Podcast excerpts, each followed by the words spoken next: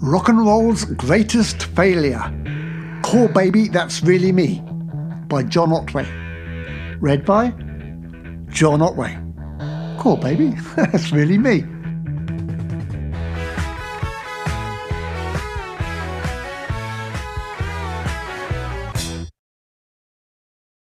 Chapter 31 The Toshiba advert was the start of a year of our star's life dominated by TV commercials. Was a really exciting year, said John.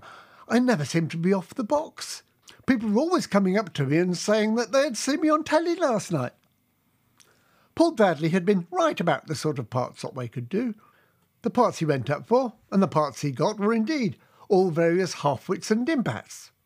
And, in order of appearance, they were the wild, miming Saxon bass player,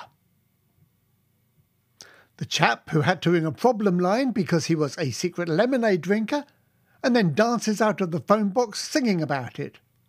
However, it was decided John's voice was not quite right, so Otway looks a bit more odd with a good singing voice coming out of his uncoordinated body. Next, the embarrassing relation at a wedding where a nice English boy is marrying into a mafia family. Otway walks up to the bride's father and says, Don, I can call you Don, can't I? What gets me is what your daughter sees in him. He's hardly Al Cappuccino, is he? Next, a lab technician whose job it is to count pieces of toast as they come out of a toaster, a job he cannot do without burning his fingers. And then finally, Danepak Bacon had John falling over a cliff, first in a tent, then in a camper van as he tries to cook his breakfast with the line, when it comes to saving your skin or saving your bacon. Apart from being on TV a lot, there are other things that Otway loved about doing these commercials. Two of them were filmed in Italy, and John loved the first class flights, the good hotels, and especially being treated like a star. It was almost as good as the days of the Bentley, and a good deal better than the tours Morris organised. Every time Otway got one of these commercials, he would find out the first time it was due to be on TV and invite all his friends around for a party to watch him on the box. Les Gray was invited to one of these and remembers it vividly. Yeah, we all went round to Otway's flat for the party, which would have been quite good fun if John hadn't rushed around every quarter of an hour yelling, The adverts are on! The adverts are on! And we'd all have to gather around the telly to watch them. The trouble was, John had got the day wrong. We spent a few hours watching the adverts till we all got terribly bored and headed down the pub. Mind you, when the pub closed, we all had to go back and watch the video and check all the commercial breaks to see if he'd been on. Morris had put out a version of Middle of Winter, which John had recorded with Robin. And, as with all his recent records, it got nowhere.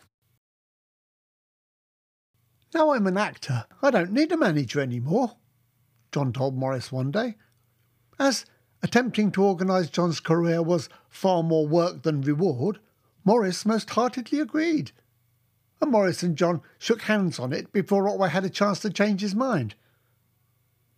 Yes, I suppose at that point I was doing well as an actor, says John. Such was the unanimity of this agreement, the two have remained firm friends ever since. I don't know if I'd ever want to manage him again, though, says Morris. Apart from the times when John was acting in commercials, the gigging up and down the country continued. The little A40 with the roof rack had decided it was carrying a little too much weight and actually split in half three miles outside Aylesbury. So the rock and roll vehicle was upgraded to a Ford Cortina estate Apart from this small improvement in travelling standards, life for the Otways tended to be four nights a week, travelling, headbutting, and travelling again. John did manage to find himself a new agent for the music side of his career. Neil Smith managed to boost John's earnings from gigs considerably. With this money and the money from adverts, the mortgage got paid up to date and he looked incredibly as if Otway was slowly getting back on his feet. The £30,000 debt was still there, but it had stopped growing. Chris France had not been idle meanwhile. Possibly after driving John's Bentley, he had decided that there may be money to be made out of the music business. He had started managing Warren Harry, the chap Otway had disqualified from the school talent competition. Warren was now writing songs, and Chris had sent some to Andy Hill, the producer of Bucks Fizz. Amongst them was the hit When We Were Young. Very soon, Chris was working from the Bucks Fizz offices in Piccadilly Circus. After the Bradford Football Club fire disaster, the Fizz office called John. A version of You'll Never Walk Alone was being recorded there on the same basis as the Band Aid single. Bucks Fizz had been asked to help but were unable to. So Chris had suggested Otway. In this way, John got to join a band called The Crowd for a day, with such people as the Nolans, Bruce Forsyth, and Gerry Marsden, and have a number one hit record. Halfway through 1986, Otway got his first real acting role a large part in two episodes of William Tell, playing a character called Conrad, William's friend. When they were casting the part, they were looking for an amusing, awkward person to contrast a strong, agile William. But none proved amusing or awkward enough until the casting director, Debbie McWilliams, called in John for the part. The casting session was first thing in the morning, and our disorganised hero had copied down the wrong address. On the day in question, Debbie, who had known John and Patrice since the days of Verbal Diary, discovered John two doors away from her Soho office, ringing a doorbell marked Jane Model and French Lessons. After saying hello, she realised what he was doing, blushed and said, Oh, I'm terribly sorry. I shouldn't have really seen you here, should I?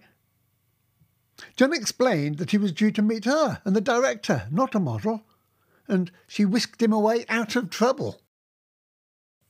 Otway, first thing in the morning, is the perfect definition of the word awkward, especially after he bangs his head on the way into the office and empties the whole contents of his shoulder bag on the floor whilst shaking hands with the director. He was given a part on the spot.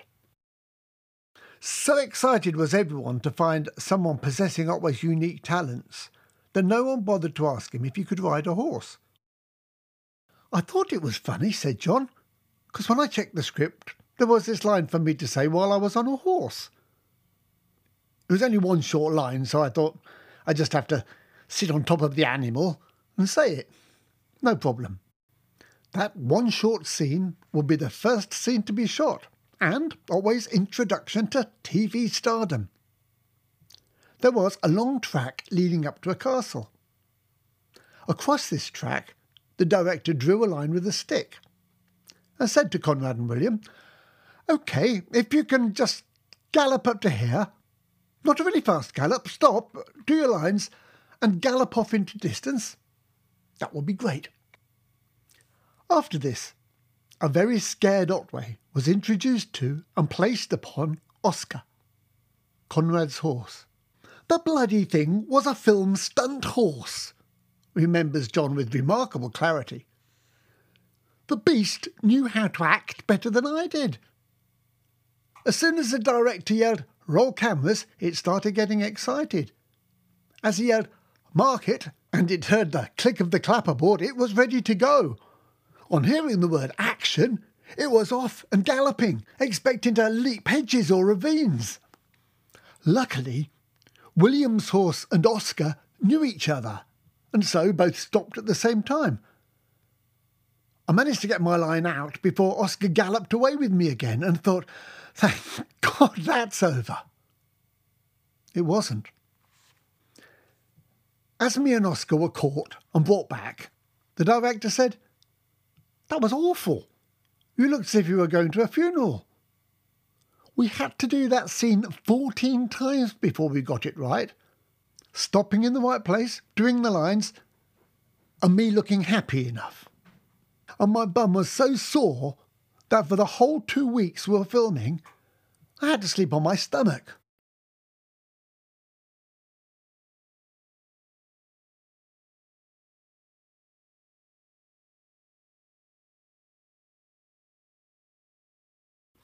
Otway had a stunt double for this programme.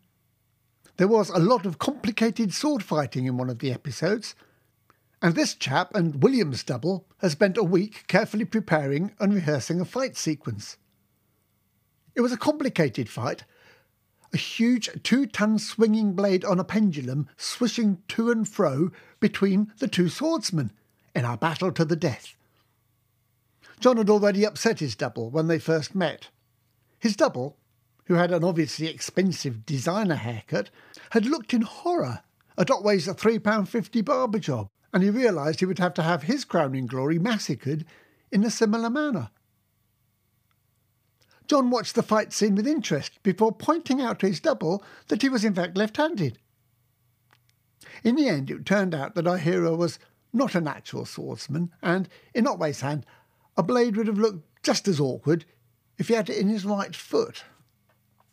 So it was eventually agreed that the double could, in fact, fight with the two ton swinging blade with the sword in his right hand, and Conrad would have to stand and deliver his lines without his sword in his left. It's a shame that the British public never got to see Otway's awkward portrayal of Conrad.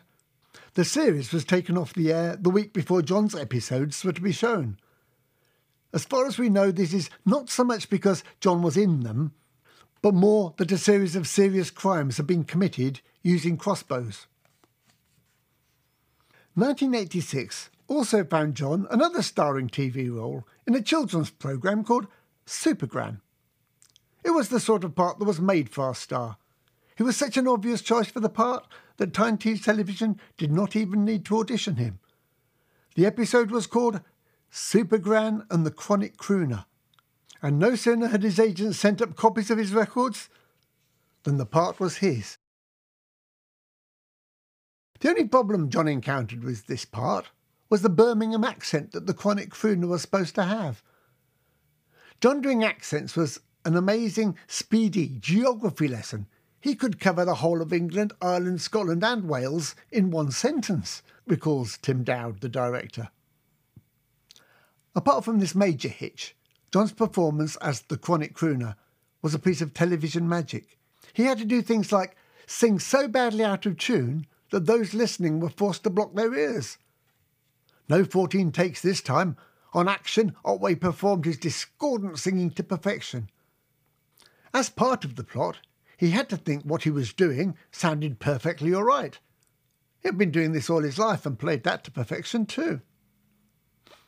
At the end of the show, the chronic crooner has the lines The thing is, Super Granny Super Smith, show business is all I know. I mean, what else can you do when you're useless, brainless, and talentless, eh? It was a touching moment and probably John's finest piece of acting so far, with disturbing and uncanny parallels between the character he was playing and Otway himself.